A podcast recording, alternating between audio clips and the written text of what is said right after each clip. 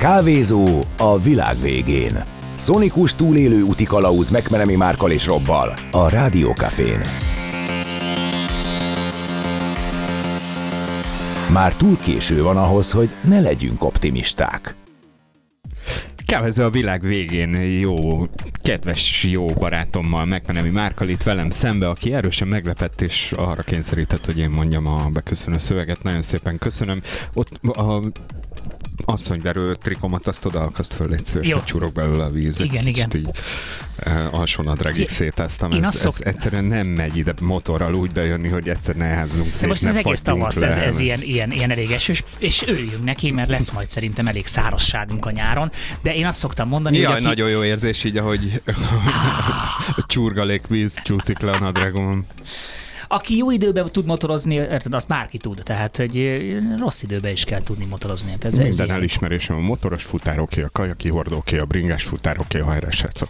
Én a múltkor két órán keresztül jöttem, hat és fél fokba a szakadó esőbe, nem volt őszinte. Nem volt őszinte a mosolyom. Hát a, a, igen, a vége fele már igen, és végig olyan volt, mint valaki slaggal locsolta volna a cipőmet, tehát hiába volt rajtam esőkabát. És akkor legjobb, amikor elkezd párásodni a plexi, akkor ugye lehajtod, akkor azért nem látsz, a felhajtod, azért nem látsz. De hát. hát Viszont fel ennyi idő vagy. Meg hát nagyon jó. Motorozni jó. Szerettek ti is motorozni? Írjátok meg, meg nekünk. Yeah. Na, és ja, a... de ez mindig jó, amikor ez a szignál megszólal itt. Szeretjük ezt csinálni. Nem, nem tudom, hogy ez észrevehető-e, hogy itt szívesen jövünk be, nyomatjuk itt a dumát. Végre valaki, tehát van egy olyan hely, ahol így szabadon dumálhatunk, senki nem volt le minket, hogy hagyjál már békén.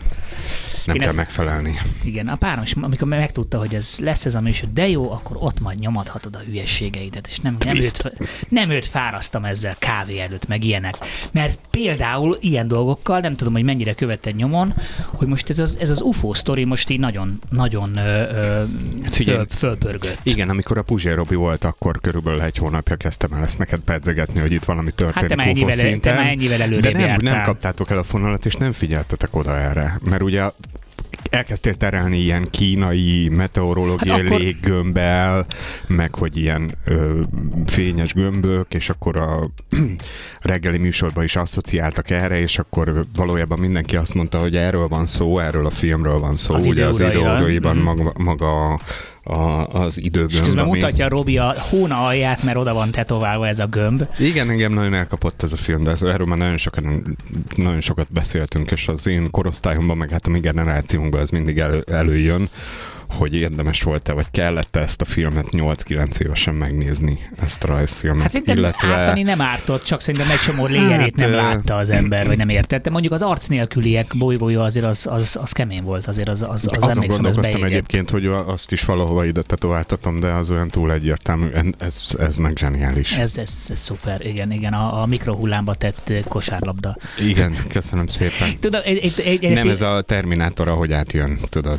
Lehet, a fi, egy szabad asszociáció, ez a jó. Az én, én tetoválásomra nagyon sokáig azt asszociálták, hogy egy lefolyóba öntött hányás, vagy saláta, tehát ezek voltak. De tehát, ezt hogy... még nem hallottam. Igen, Ezen, igen. igen. volt egy rádióműsorunk egy másik rádióban, ahol volt egy ilyen rovatunk, hogy megbá, megbánt tetoválások klubja című fejezet. Igen. Én nem bántam meg egyébként, csak, csak így ez benne volt, ez benne van. Na mindegy, de visszatérve az ufókra, igen, hát ugye ott is van ugye ez a kínai kém léggömb sztori volt azért elsősorban, amit el... Meteorológiai léggömb. Lelőtt meteorológiai. Bocs, bocsánatot kérek a kínai Rossz és kémektől. szerint kém igen.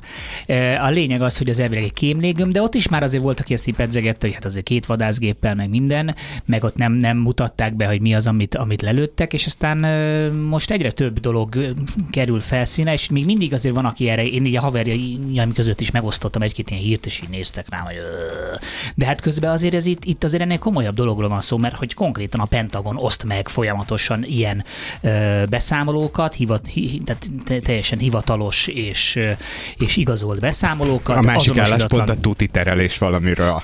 Ez így, de ez, ez, igen, tehát simán lehet, ezért van a kérdésem, hogy szerintetek egyébként ez, ez tényleg itt van, egy, egy, egy UFO invázió van, vagy valami elterelés, tehát vagy van egy... Hát, hogy valaki feltaláltak olyan járműveket, amiket tesztelgetnek, és ebben kendőzik. Az igen. is lehet. Igen, az Erik Weinstein, akit a, a, a, az egyik podcastban hallottam, Joe Rogannél, ő azt mondta, hogy igen, ő nagyon sokáig ezt gondolt, hogy ez valamilyen, valamilyen meglévő kísérleti járműnek a terelgetése, de ő, mint fizikus azt gondolja, hogy tehát ismeri az összes fizikust, és hogy nem áll úgy a jelenlegi fizikus társadalom, hogy egy ilyet titokban meg tudnának valósítani, mert az összes olyan ember, akit ő, aki, aki erre képes lenne, és van elég agya ehhez, azt ő mind ismeri, és senki, senki nem tudná ezt titokban tartani. Lehet, lehet hogy valami titkos fizikus szekta is van. Lehet, miért, miért van. kéne neki mindenkit mert ismerni? Minden, mert ő mindenkit ismer.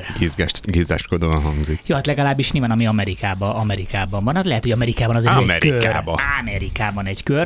De hogy valami van, hát még a National Geographicon is ugye jöttek le sorozat, jelent meg most egy sorozat, de ami még durvább, hogy kiadott egy a Pentagon és egy Lőb professzor, az Harvardnak a professzora egy olyan tanulmányt, amiben azt pedzegetik, hogy elképzelhető, hogy egy földön kívüli vagy idegen civilizáció anyahajója tartózkodik a naprendszerben, akár ez az Oumuamua is egy ilyesmi lehetett, és hogy az küld le kvázi szondákat a, a bolygóra, és hogy az azért szaporodtak föl ezek az észlelések, mert ezek voltak éppen a kis szondák, amik tesztelgetnek És minket. akkor az is lehet, hogy felvették már a kapcsolatot a, a társadalomvezető pozíciójában lévő emberekkel, akik lehet. viszont elkendőzik ezt, mert lehet. hogy lehet, hogy az egész globális társadalmi ö, kreatúra úgy, ahogy van, felborulna attól, hogyha egyszer csak kiderülne, vagy egyszer nem bírná el az elménk azt a tudatot? Hát vagy lehet, vagy egyszerűen arra is lehet, az is lehet, hogy, hogy mondjuk nem tudjuk fölvenni velük a kapcsolatot, mert mondjuk annyira teljesen más a kommunikációs szintünk, hogy nem, nem vagyunk képbe. Lehet, hogy ők kommunikálnak velünk, velünk vagy ők kommunikálnak velünk, és nem értjük. Aha. Tehát így folyamatosan, hogy hello, hello,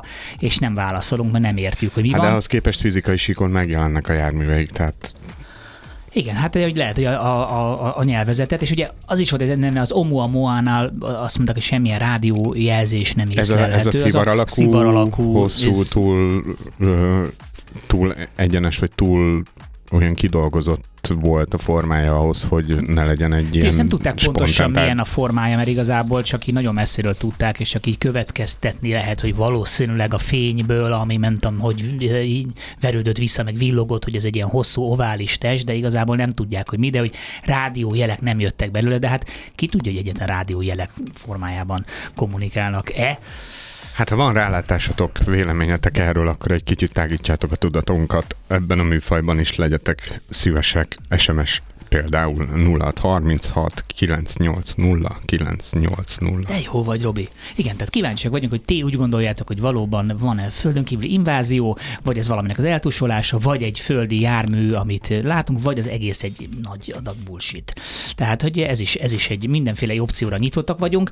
Én, ugye szokták meg, hogy lehet minden ilyesmit bekajálni, de én pont én szkeptikus vagyok mindennel szemben, és miért ne lehetne, hát itt van egy végtelen univerzum, miért ne lehetne olyan, hogy esetleg tényleg ide talált valaki, aki vizsgálgat minket, és hogyha mondjuk egy magasabb technológiai szinten áll, akkor simán tudja ezt úgy tenni, hogy mi ezt igazából az esetek nagy százalékában észre se vesszük. Ja, amit akartam még mondani. Na most egy nagyon-nagyon komoly footage is kikerült Kolumbiából, ahol egy pilóta darabig üldözte a, a járművet, majd a jármű egyszer csak szembefordult és azt, azt videózta le, és egy ilyen furcsa, ilyen csiga-szerű ilyen alak, ami egy egész közel repül el a, a, a repülőgépéhez, és igazolták is, hogy maga a felvétel az, az, az echte. Igaz, igen, tehát én is láttam ezeket, és mint már visszatérnék erre megint, hogy egy hónapja előhoztam ezt a témát, de akkor nem voltatok erre fogékonyak annyira, és akkor is kérdeztem tőled, hogy van-e ez az AI, meg tudják már úgy csinálni ezeket a felvételeket, hogy te soha az életben nem fogod tudni eldönteni, hogy ez most akkor terelés, kamu, vagy, vagy valami új science fiction sorozatnak a beharangozója, vagy lehet, hogy az új nem tudom, csoki reklámnak készül éppen valamilyen új promóciója, hogy bármire fel, fel lehet húzni. És Ferrero Rocher repül az űrben. Elvileg ezeket mind meg lehet állapítani. Tehát az AI által generált cuccokat az AI fölismeri. Tehát egy most jelen állás szerint azért meg, egy szakember meg tudja állapítani valami hamisítvány vagy sem, és hogy ezek közül ezt, ezt például állítólag bevizsgálták, hogy ez nem kamó, nyilván ott is megjelent, hogy hát ez valójában szintén csak egy meteorológiai léggömb, csak ugye egymással szembe mennek, ezért tűnik olyan gyorsnak.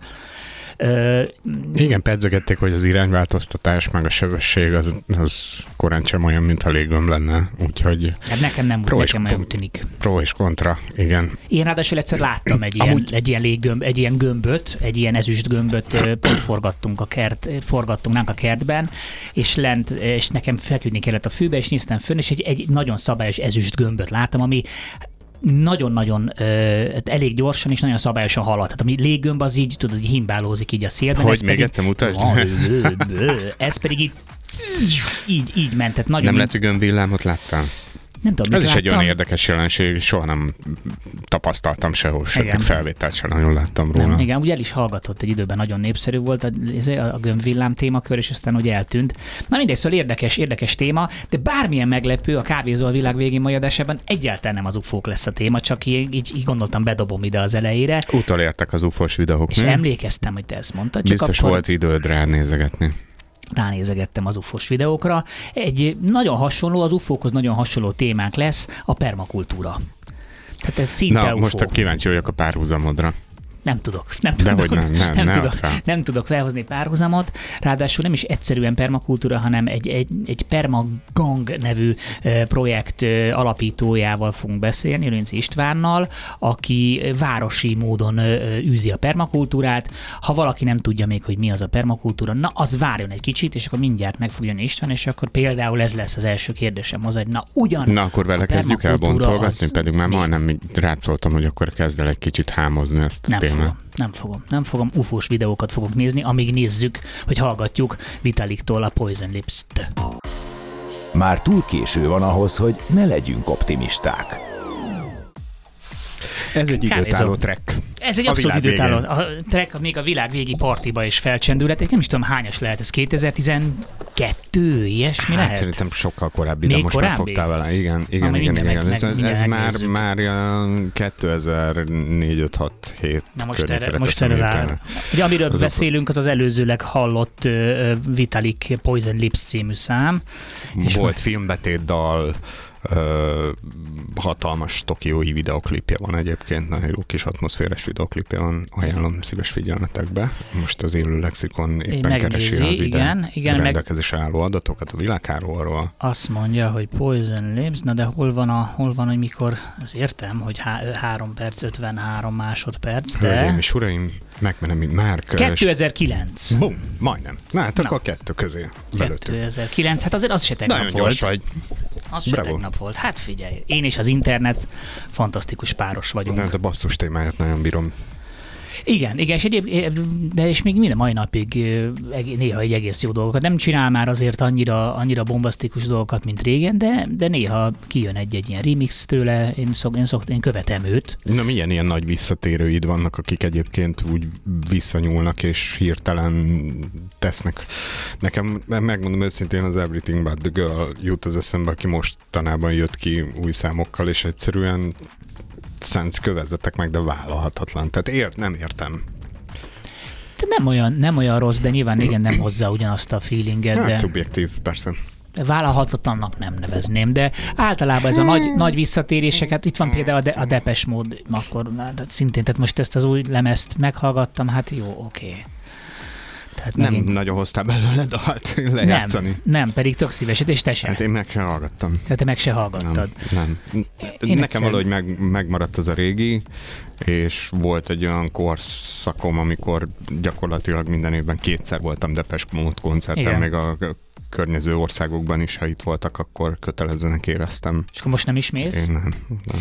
Igazából, hát ez így csúnyán hangzik, de valójában Andy Fletcher halála után szerintem már nem igazán volna ildomos nekik tovább koncertezni, de hát értem én, hogy valamiből élni is kell, csak ez már egy kicsit ez jön le. Vagy hát azért ez is biztos benne van, hogy őket ez élteti, hogy kiállnak a színpadra, zenélnek, tehát ezt is megértem, hogy ezt nem akarják föladni, de nekem már olyan fura, amikor egy, egy, ilyen, hár, egy ilyen trió, ahol ráadásul azért neki is nagyon fontos szerepe volt a zene kreálásában, tehát nem az volt, hogy ő egy hát, session zenész volt ott a csapatban. Ugyanakkor meg semmi nem indokolja azt, hogy abba adják. Hát maximum az, hogy nem csinálnak jó zenéket.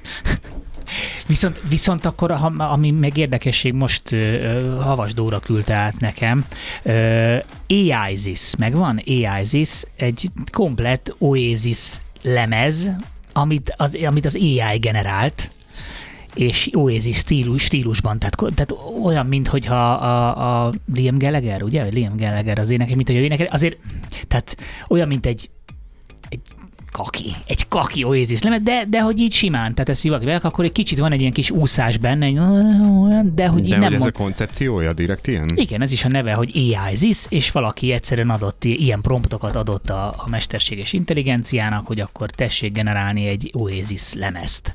És ezt így rendesen összeraktak, egy, egy, egy teljes lemezt, úgyhogy ezért ez, ez, ez igencsak, igencsak parás. Tehát tényleg eljuthatunk oda, ami, amiről a, a Puzséről is beszélgettünk, hogy, hogy nem is feltétlenül. Lehet, hogy lesznek, meg biztos, hogy lesznek zenekarok, de hogy lesz olyan, hogy csak így a hangulatodhoz ott élőben generál Te majd milyen, valamit. milyen zenekarnak csinálnál ilyen AI lemezt? Egy jó Michael Jackson. Valami sejtettem, hogy ezt fogod mondani. Én egyébként egy jó Sem. Daft Punk AI-t Egy jó dobatnék össze. Ha, Hát nem tudom, igen. hogy mi van velük. Hát feloszlottak. Feloszlottak, élik, a, élik az életüket. Külön pályára léptek, tehát így saját aliaszuk alatt azért csinálnak dolgokat, én úgy tudom. Meg Igen. aztán egyszer csak úgy is lesz egy nagy visszatérés. amikor elfogy a pénz. Ők, róluk egyébként lehet tudni, hogy őket, tehát lát, láttuk őket, láttuk őket, a, vannak ilyen paparazzi képek, hogy hogy néznek ki a, a sisak nélkül, nem? Voltak DJ fellépéseik, ahol Aha. Nem titkolták az arcokat, igen, de nem nagyon verték nagy dobra. Egyébként ez milyen jó, hogy így tulajdonképpen, hogyha egy ilyen állarc bacúz, és tulajdonképpen egy ilyen DJ szetre ezzel akárkit küldhetsz. Tehát így odaadod neki a sisakot, és cs- cs- egyszerre tehát három van, helyen van tudsz egy pár ilyen DJ egyébként, a Dead Mouse is például bár, hogy fel tud lépni a nagy, tudod az egér Persze, tudom, igen, igen. Például akkor van, van még Milyen egy, aki ilyen lehet. velencei karnevál típusú állarcban lép fel állandóan, egy kicsit ő a mainstream-ebb techno muzsikákon Idén? utazik, és nem, nem, nem, nem, nem jut eszembe a neve, de hogy ez, ez egy alkalmazott műfaj és azért az eléggé csörgeti a kasszát, hogy mondjuk egy este alatt a világ több pontján fel tudsz lépni. Hát az biztos, biztos. Egy-két ilyen nagyobb fesztiválon gondolom, hogy azért a gázsi sem éppen rossz. Egyébként létező ö, zenekarok, vagy hát DJ pro- produkciók csinálták ezt, mint például mondjuk a Bad Company, aki négy tagú, és akkor egy itt, egy ott, két tag amott, meg hát az, Az ugye a Irigy, Irigy Noisia. Hónany Mirigy is csinálta ezt. Noisia-nek is volt ilyen, hát ez egy kicsit más téma, mint a De Noisia, az Irigy ugyanaz, szinte Mirigy, ugyanaz a kategória, az Irigy Hónany Mirigy és a Noisia. És az, az, az megvan ez, a, ez az abba hologram abba koncert cucc, ami, ami Londonban van? Egy rendesen felépítettek egy, egy, egy, egy saját ilyen arénaszerűséget, egy fa arénát, hiszen svédek. És, és, és jó, Látom, egy, megártott az eső befelé. És egy ismerősöm volt ott, és mutatott fotókat, és akkor Ez egy ilyen állandó... ez egy állandó, igen, minden héten azt hiszem van kettő vagy három, és ami a durva, hogy hát a fotók meg a videók alapján tényleg olyan, mint hogyha egy valóban ott lennének. Úgy van megcsinálva, mintha ott lennének, és akkor mondja, hogy jó, aztán a végén azért kijönnek a színfalak mögül, és mi adom, akkor mégis csak ott vannak végig a színfalak. Mondja, Nem, hát ez is hologram. Tehát, hogy, mert ugye az vagy ők, a fiatal lényük van oda rakva. Tehát nem az, csapda a csapdában. igen, tehát nem, a, nem, a, nem az öreg ezért rottyos ö, a abbatagok nyomják, hanem, hanem abszolút a fénykorukba ö, nyomják végig, csak a végén akkor így ki, ki is latyognak, mert én amikor ez az egész hír volt, én azt hittem, hogy ezt ők élőbe fogják csinálni, akkor a nyugdíjas otthonba ott fölveszik a ezért VR szettet, és akkor mindenki a maga kis izébe, konyhá, konyhájába, pizsibe nyomja, de nem, hanem ez egy ilyen állandó, állandó szett, és azt mondta, hogy döbbenetesen jól meg van csinálva, marom jó a hangzás, iszonyatosan jól látni, és tényleg olyan, mint hogyha egy húsvét, érted, ott vagy lent, fölnézel a színpadra, és, és egy, mint egy húsvér koncert lenne, tehát innentől kezdve igazából bármilyen koncertet Azt akartam mondani, hogy, hogy ötletnek se lenne rossz csinálni egy olyan platformot, ahol gyakorlatilag te általad eldöntött zenekarok folyamatosan koncertezhetnének. És, lesz és igen, de egyébként ezt a, ezt a tüzet azért a Gorillaz már jó régen feltalálta amúgy, tehát volt, volt Gorillaz koncert, Igen, igen. hát, ugye rajzolt tagokkal. Csak ezt most még, még profi szintre ö, emelték, úgyhogy nem tudom, te milyen koncertre mennél?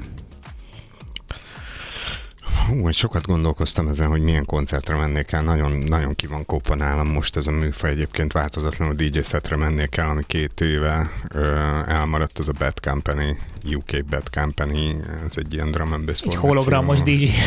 DJ annál jobb nem, annál jobb semmi nem lehet. Tényleg. De hát ott, ott nyilván a zenék miatt, meg, meg a hangulat miatt, de úgy összességében nem tudom, hogy Jojo Mayer elmennék az a 38-ra például, ugye egy nagyon jó ö, free jazz, drum and bass, nu hiszem, jazz dobos. George Michael, Jojo Michael. Uh-huh. Ja, hogy ilyen régiből? Hát nyilván egy olyan, aki, aki mondjuk már meghalt. Tehát nyilván az az igazi, hogy valaki, akit itt visszahozhatsz. Tehát tényleg itt Elvis. Elvis. Hát mire másra? Igen. Egy jó Elvis koncert. Én egy, én egy Jacko koncertre is elmennék, én ugye Jackos voltam, szívesen megnéznék. Az, nem az tudom, nagy nekem nagyon volt akaratos által. volt. Én láttam dokumentumfilmet, hogy hogy, hogy uh, készült Persze. a táncosaival, meg hogy hogy uh, készült a volt, zen- zenekartagokkal, hogy meg stb. stb. És ott egy picit nekem ijesztő volt. Hát ő, ő, nem volt, nem volt, tehát ő, ő, ő, teljesen zakkant volt, de a koncertek viszont legendásan lát, hogy pont ezért nagyon durván maximalista volt, és iszonyatosan látványosak voltak a sók. Tehát azért, azért néznék meg egyet. Úgyhogy tessék összehozni egy Jacko koncertet. Vagy egy jó Kraftwerk. Egy jó Kraftwerk, igen. Mondjuk az se olyan bonyolult. Az se bonyolult, ez igazából kirakati babákkal is meg lehet oldani, nem kell oda hologram. We are the robots. Na jó, nyomjunk még egy kis zenét, és jó, aztán... már beszélgettünk a Depeche Mode-ról, ugye, és volt az Andy Fletchernek a kedvese, aki az Andy Fletcher írt számokat, és csináltak egy live zenekart, ez a Client nevű formáció, amit én nagyon kedveltem, én is, és, én is. és egyszer játszottam mm, Romániában a Félsziget Fesztiválon, akkor még nem volt annyira ismert a Client zenekar, és azt így bekarikáztam, négy napot voltam kint, és bekarikáztam a füzetbe, hogy na, én a clientre ott el akarok menni, hát körül rajtam kívül négy ember volt a színpad előtt, de ezt így hidd el, ahogy mondom.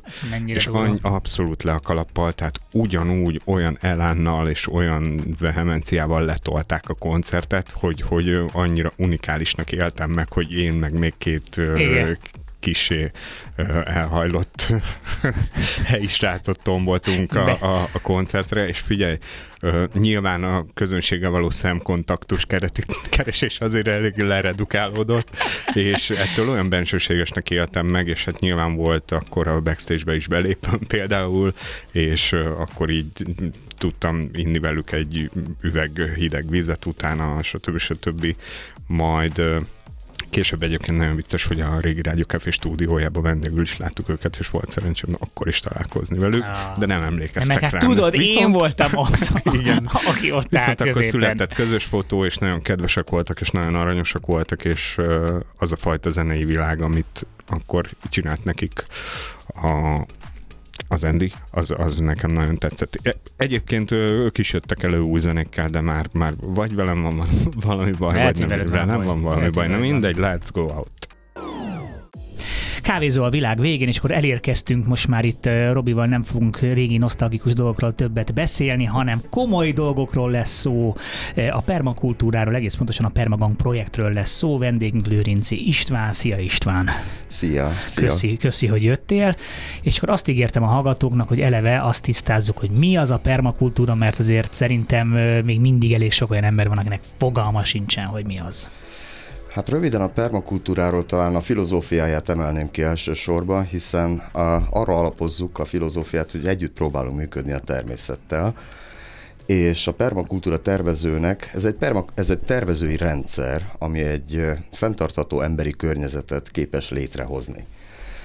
Tulajdonképpen mondhatjuk úgy, hogy megfigyeljük a természetnek a mintázatait, ökológiai folyamatait, és megpróbáljuk ezt lemásolni, tanulni belőle, és alkalmazni azon a területen, ahol az ember él, és ahol fejleszteni szeretnénk. Ez azért döbbenetes, mert valójában azt gondolná az ember, hogy ez annyira logikus, hogy, hogy nyilván így kéne, hogy működjenek a dolgok, de mégse. Tehát, ez mégis ehhez kellett valaki, aki ezt ugye a 70-es években ö, ö, találta föl, föl, föl, föl is írta magának, Bill, Bill Mollison volt, a, a, ugye, akitől ez eredetileg származik, meg talán volt egy, egy új-zélandi úriember is. Így van, a, a kezdetek az talán két emberhez kötődik, de azért van egy harmadik is, akit nagyon illik itt megjelenteni, vagy beszélni róla. Tehát a Bill Mollison kutató a volt, aki először megfogalmazta így a permakultúrát, és ő azt a hipotézis mondta a 70-es években, hogy az a mezőgazdás, mezőgazdálkodás, amit akkor így nagyipari módon elkezdtünk űzni, az nem lesz fenntartható. És milyen igaza lett? És milyen igaza lett pontosan, és még sajnos milyen igaza lesz, tehát hogy még, még nem vagyunk ennek úgymond a végén viszont ott volt az ő tanítványa David Holmgren, aki, aki szintén közösen dolgozták ki ezt a tervezői rendszert és akinek még a nevét illik megemlíteni, az 1960-as években már ezzel foglalkozott, csak nem nevezte nevén.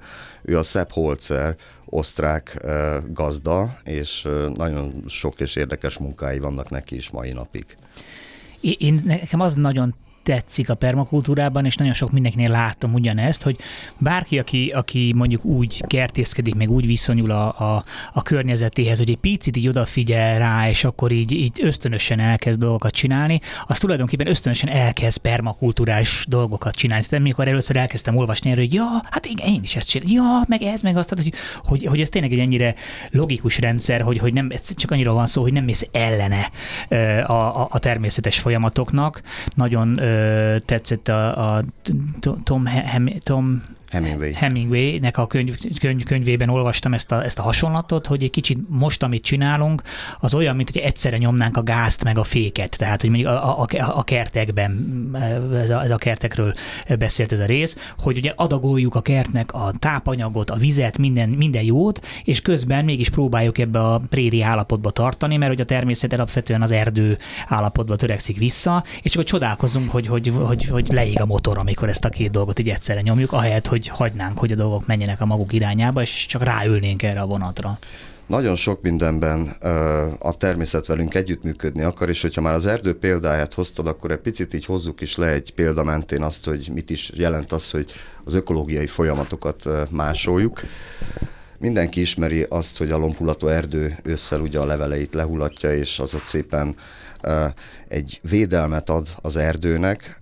Volt alkalmam a Gyula Iván professzor úrnál is tanulni, és egy nagyon frappáns megfogalmazása volt, hogy a, a levél az a fának a tulajdona, és hogy azt onnan ne vigyük sehova, ha hmm. lehet, és mennyire igaza van, hiszen ez a levél, ami az erdőben lehullik, ugye ősszel, az a talajnak és a, a, a zöld élővilágnak a, elsősorban a vízbiztonságáért felel aztán egy évvel később már el fog komposztálódni, és szépen elkorhad, és az meg akkor a tápanyagot biztosítja az erdőnek. És ugyanezt lemásoljuk mi is, anélkül, hogy esetleg ezt a példát így nap mint nap elővennénk, hogy ugye mulcsoljuk a területünket, tehát szalmával, szénával, vagy egyéb zöld mulcsal, vagy barna mulcsal akár lefedjük, letakarjuk a talajt, és ezt pont azért tesszük, hogy a vízbiztonságunkat azt megteremtsük.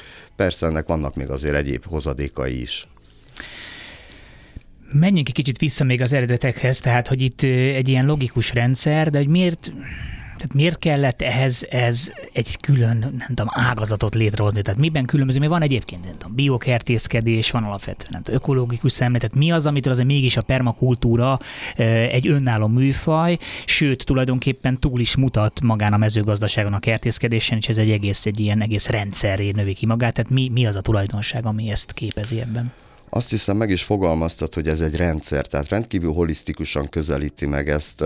Nagyon sok időt tölt a megfigyeléssel. A természet ismereteit, az, az alap, hogy egy, egy permakultúra tervezőnek ismerni kell azért elég jól a természetet, hogy az hogy viselkedik, de ezt, ezt sose fogjuk kiismerni, tehát mindig lehet ebben fejlődni. Viszont nagyon sok időt töltünk el azzal, hogy megfigyeljük, feltérképezzük a területünket. Ezt tesszük úgy, hogy megnézzük először is, hogy hol vagyunk. Ezt ma már ebben tudnak segíteni a műholdképek. Láthatjuk azt, hogy az első információ, hogyha magasról nézzük meg a Terra nevű bolygót, hogy itt Magyarországon ugye az északi féltekén vagyunk, ebből már néhány információ leolvasható, hogy milyen az általános kontinentális időjárásunk, mérsékelt klímánk van, ugye, tehát bizonyos infók már, meddig. már, már meddig pontosan, tehát bizonyos dolgokat már onnan lehet tudni. Aztán kicsit jobban közelítjük a helyszínhez a, a nézőkénket, akkor azt is láthatjuk, hogy a környékünkön vannak-e fák, van-e víz, hol van, milyen távol van az első nagyobb tó vagy folyó itt mondjuk a városban, és ebből már el tudunk kezdeni azzal kalkulálni, hogy körülbelül milyen élővilággal számolhatunk. Ezt azért is mondom, mert van nekem is erre egy példám, ahogy az elején felkonferáltál, hogy a Permagang projekt, belváros kellős közepében tettem egy kísérletet arra, hogy, hogy mennyire lehet itt együttműködni a természettel. Ugye a szarvasok még mind, azóta se rohangálnak a gangon. Nálad, ne, nálam bezekben bejárogatnak a kertbe, és megeszik a tulipányaimat, meg a spenótomat is kitépték. Ah, na mindegy, Akkor bocsánat. erre is van egy ötlet mindjárt. jó, jó, az jó jön. Ö, viszont, viszont azt, azt, le, azt lehetett látni, hogy, hogy mondjuk lehet számolni madarakkal, lehet számolni beporzókkal, akár denevérekkel, és hogy ezeket hogy tudjuk mi a rendszerbe illeszteni, ahhoz nekünk feltételeket kell megteremteni, hogy ők akarjanak, hogyha nekünk ezek a segítő állataink, akkor szeressenek oda bejárni valamiért. Nálam vannak lakók, elég sokan laknak, tehát elsősorban beporzók, de ott hangyabolytól a szöcskéig, és még egy futrinkát is találtam az egyik viking bedben, úgyhogy rám kacsintott, tehát hogy elég sok élő lény van ott, a, a denevérek is esténként megjelennek, megeszik azokat a szúnyogokat, amelyek ott saját magam tenyésztek a, a tavamban, a kis désatóban, úgyhogy, úgyhogy így. És mit szólnak a humanoid élőlények mindenhez, akik a környezetedben élnek? Rendkívül fontos kérdés. Én azt gondolom, ezt, ez a kérdés mindig elhangzik, és én azt gondolom, hogy az emberekben még mindig ott van ösztönszerűen az a, az a jó érzés, hogyha zöldet látunk, akkor egy, egy ilyen boldogságérzés önt el. Tehát hál' Istennek bíztatnak, és, és többen is már elkezdtek zöldíteni a környező emeleteken. Úgyhogy még negatív kritika nem ért, hál' Istennek. Reméljük, hogy ez így is marad. Nyilván azért tiszteletben tartom én is ott a, a, a szomszédoknak a, a helyi igényét, és, és így tovább. Hogy jött ez neked? Tehát hogy, hogy találkoztál te a permakultúrával, mikor és aztán hogy lett ebből permagang projekt? Hát a permakultúrával én már rég találkoztam, de nem, de nem tudtam sokkal többet uh, róla, mint, mint egy mondjuk úgy, hogy egy olyan illető, aki a fenntarthatóság ismeretterjesztést így, mint egy nagy mellényt magára vette. 13 éve foglalkozom fenntarthatóság ismeretterjesztéssel. Elsősorban szervezőként kezdtem, aztán egyre inkább kezdtem belemélyülni, és nyilván szakemberekkel a, a a köreimben, de hogy, hogy egyre inkább tartottunk diákoknak, felnőtteknek különböző programokat. Én akkor ismerkedtem meg ezzel a szóval, és kb. annyit tudtam róla, hogy a permakultúra tervezőnek oly jó dolga van, hiszen ül egy horgászszékben, tavasztól őszig, aztán ősztől tavaszig figyeli a területét, és bontogatja a söröket, és csak figyel és figyel. És tényleg? És egy kicsit tényleg... Hallod, Robi?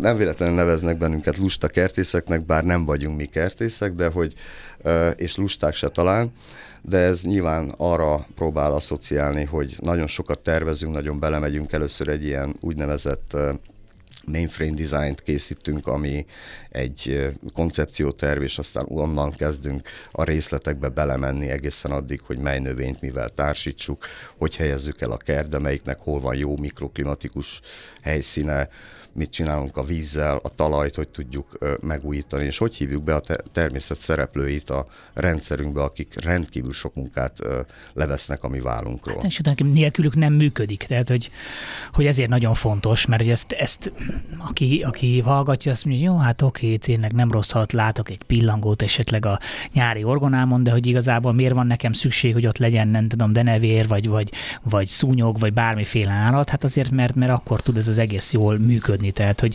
talán pont az oldaladon olvastam, hogy, hogy, hogy valaki, valaki azt mondja, hogy ó, nagyon fogja a biot. Nem, nem, a Greenpeace-nek, a Greenpeace-nek a hírlevelében volt, hogy a Radics Katilin mondta, hogy valaki azt mondta, hogy hát nagyon fogja sajnálni a biodiverzitás kapcsán, ha már nem lesznek madarak, az milyen szomorú lesz. És azt, azt nem fogod sajnálni, mert azt nem fogjuk megérni. Tehát ha nem lesznek madarak, akkor már mi, mi, mi már rég nem leszünk. Tehát ez a, ez a rendszer, ez nem tud működni, és nem tudunk, tehát nem tudunk hiába, nem tudom, van légkondicionált lakásunk, ha nem nincsenek meg ezek a szereplők a játszmában, akkor mi se leszünk itt. És minél inkább megvannak a szereplők, és minél gazdagabb a fajvilág, és minél inkább összeáll egy ökológiai szisztéma, annál kisebb az a rés, az az ökológiai rés vagy nis, ami aztán valami fel fog tölteni, és ezt szoktuk mi nevezni nagyon csúnya szóval élve kártevőknek. És ezeket a úgynevezett kártevőket, ezeket akkor tudjuk minél inkább normál egyensúlyba hozni, majdnem azt mondtam, hogy kiszorítani, de akár kiszorítani is a rendszerünkből, hogyha minél diverzebb, minél változatosabb növényi és állatvilágbeli fajokat hozunk össze egy adott helyre, akkor minél kisebb az esély. Na erre van nehéz lehetőségünk, vagy ez, ez egy nagy nehézség a városban. Hát igen. Na innen folytatjuk, hogy a városban mennyire lehet a biodiverzitást behozni.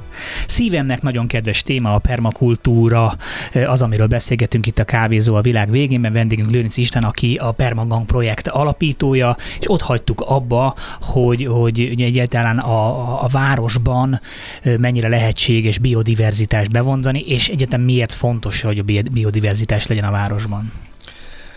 Hát amennyire lehet bevonzani, azt a saját tapasztalataimat tudom elmondani, hogy most már több területen dolgozom, tehát a gangóta még itt van néhány óvoda, ahol ö, ö, kerteket építettünk, és próbálunk ilyen rendszereket létrehozni. Gyerek otthon, közösségi kertnek vagyok bő egy éve vezetője, és ott is ugyanezzel foglalkozom.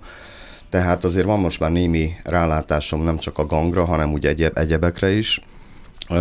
A természet együtt akar velünk működni, ez, ez nagyon alap és nagyon fontos, hogy higgyük el, hiszen minimum a beporzó rovarokat, a különböző madarakat, amik szintén hasznos elemei rendszernek, denevéreket, akár helyenként békákat, amik mondjuk, hogyha van egy vízes élőhely, amit kialakítunk, akkor vagy betelepítjük, vagy helyenként akár be is tudnak menni, nyilván nem biztos, hogy ez a belvárosra igaz, úgyhogy... Meglepő, meglepő távolságokat tudnak megtenni ezek az állatok, és ezek fölbukkannak valami teljesen rejtélyes módon. Ahogy rájönnek, hogy víz van, igen. De a biodiverzitás ugye az nem csak az állati faj világban értelmezhető, hanem ezt mi is tudjuk, tehát a növényrendszerünkkel tudjuk befolyásolni. 80 fajta növény van, volt kint a gangon, azért mondom, hogy van, volt, mert most éppen még nincs annyi, mert egy csomó ebből egy nyári, és azok még hátra vannak. Hosszú volt ez a tél. Hosszú volt a tél, pontosan, viszont ö, ettől, hogy olyan nagyon sok a növény, ez, ez önmagában egy, egy diverzitást jelent, és nagyon ki tudjuk szűrni annak a lehetőségét, hogy akkor itt olyan kellemetlen szereplők jelenjenek meg, amik aztán mondjuk a citronfüvet már nem akarjuk este a gyerekeknek odaadni, hogy lenyugodjanak a tejájától.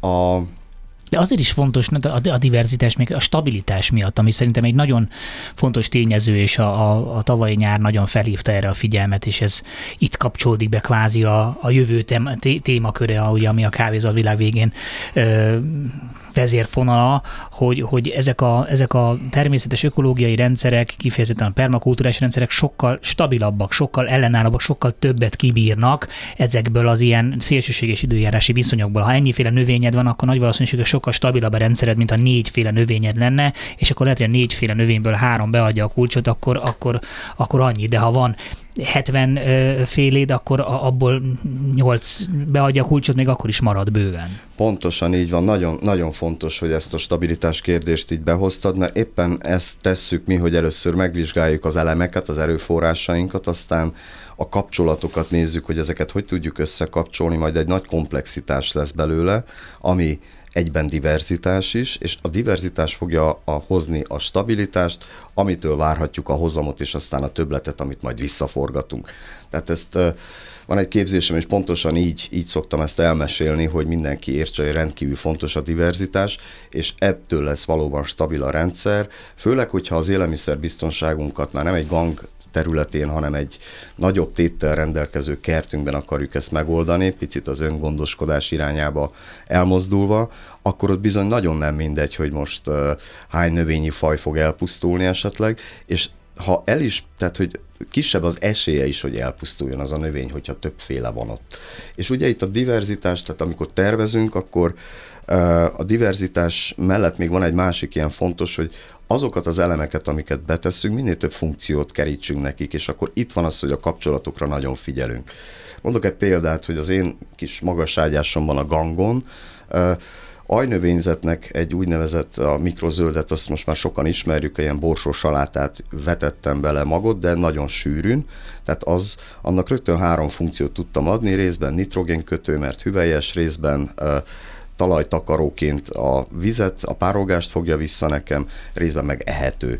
És akkor elkezdtünk szintekben gondolkodni. Tehát, hogyha mit tudom, bazsalikomot teszünk egy paradicsom mellé, a kettő együtt nem csak az asztalon, hanem így a kertben is jól érzi magát, sőt, bazsalikom bizonyos betegségektől megvédi, megvédi a paradicsomot, és itt már három szintről beszélünk, mert ezek magasságban is, vertikálisan is ugye más szintre növő növények, aztán még egy sarkantyukával még egy futónövényt is be tudunk hozni. Egy kis szint. Meg egy kis szint, ami szintén ehető is egyébként, és nagyon finom ugye a salátákban. Uh, és megint az ökológiai folyamatokra, meg az erdő mintázataira megyünk vissza, hiszen az erdőnek hét szintje van, hét magassági szintje, a gumosok, a lágyszárúak, a cserjék, a bokrok, a kis lombkoronásfák, meg a nagy lombkoronásfák, és a futónövények. És ebből már hármat, négyet be tudok akár hozni egy, egy gangon, egy pici kis magasságyásba. Zseniális, és akkor igen, itt jön be az, hogy nem ellene mentél a természetnek, ami ösztönösen próbál ebbe az irányba menni, hanem azt mondod, hogy oké, okay, akkor ha ezt akarod csinálni, akkor legyen ez, csak kicserélem ezeket az elemeket olyan dolgokra, amik számomra hasznosak. Ez lehet haszonnövény, legjobb, es, legjobb esetben, mert miért ne, de lehet ez akár dísznövényekkel is, tehát ezt nagyon jól rá lehet ültetni egy csomóféle irányzatra. És hogyha erről beszélünk, akkor itt nagyon fontos megemlíteni, hogy nekünk jó, igen, de itt azért nem, tehát, hogy nem csak nekünk jó, hanem ez a természetnek is jó. És itt jön az alapelvek, amiből az egész permakultúra kiindul. Három alapelv, a bioszféra védelme, az emberekkel való együttműködés, vagy az emberek védelme, méltányos megosztás, vagy az úgynevezett visszaforgatás. Visszaforgatásra mindig azt a példát hozom, hogyha egy növénynek főleg egy ilyen balkon kertészeti helyzetben, ott nagyon pici kis cellákban tudunk gondolkodni, én így nevezem ezeket az ültető felületeket, és hogyha ott valamit én kiveszek egy retket, és nem akarom megenni, bár ehető a, a zöldje, a levele, akkor azt nem is komposztálom le a gilisztákkal, hanem vissza apróra vágom, és ugyanoda visszateszem. Helyben komposztálod. Ezáltal azt érem el, hogy csak az a, a tápanyag jött ki a talajból, amit én elfogyasztottam, a többit ugyanoda visszatettem. Hm. Na jó, akkor innen folytassuk egy kis hírblokk, meg minden ilyesmi, és jövünk vissza. Lőrinc István a vendégem, akivel a permakultúráról beszélgetünk, mert hogy az, azt gondolom, hogy ez egy olyan rendszer, ugye, ami már kiderült, hogy ez egy rendszer, nem egyszerűen csak egy ilyen, nem tudom, esztétikai megközelítés, ami, ami nagyon fontos lehet a jövőre nézve, és egy kicsit itt el is kezdtünk itt civilberről beszélni, hogy, hogy mi, az, ami, mi az, ami ebben a rendszerben egyébként túlmutat a, a kerten, a gazdálkodáson, és akár mondjuk az egész társadalomra is ráhúzható, mert te egyébként ugye ezzel behatóan foglalkozol, említetted, hogy szervezel cégeknek is különböző eseményeket, tehát hogy, hogy mi az, amiben mit, mit látsz, hogy hogyan lehet ezt, a, ezt más területekre is rá alkalmazni? Hát ha csak a diverzitásnál maradunk, akkor ugye amennyiben van egy cég és egy, egy üzleti ö, életét próbálja összeállítani, akkor hogyha a tevékenységét ö, vagy a célcsoportját te, csoportját tekintve ö, monokulturális, akkor ugye ott rögtön, hogyha valami probléma van, most itt volt a Covid, tehát hogy ha valaki egy rend, tehát olyan eseményekkel foglalkozik, ami kizárólag a, a közönséget is megszólítja, akkor, akkor ott, ott megáll, tehát hogy nem tud működni, tehát ugyanolyan instabil válik, mint a természet.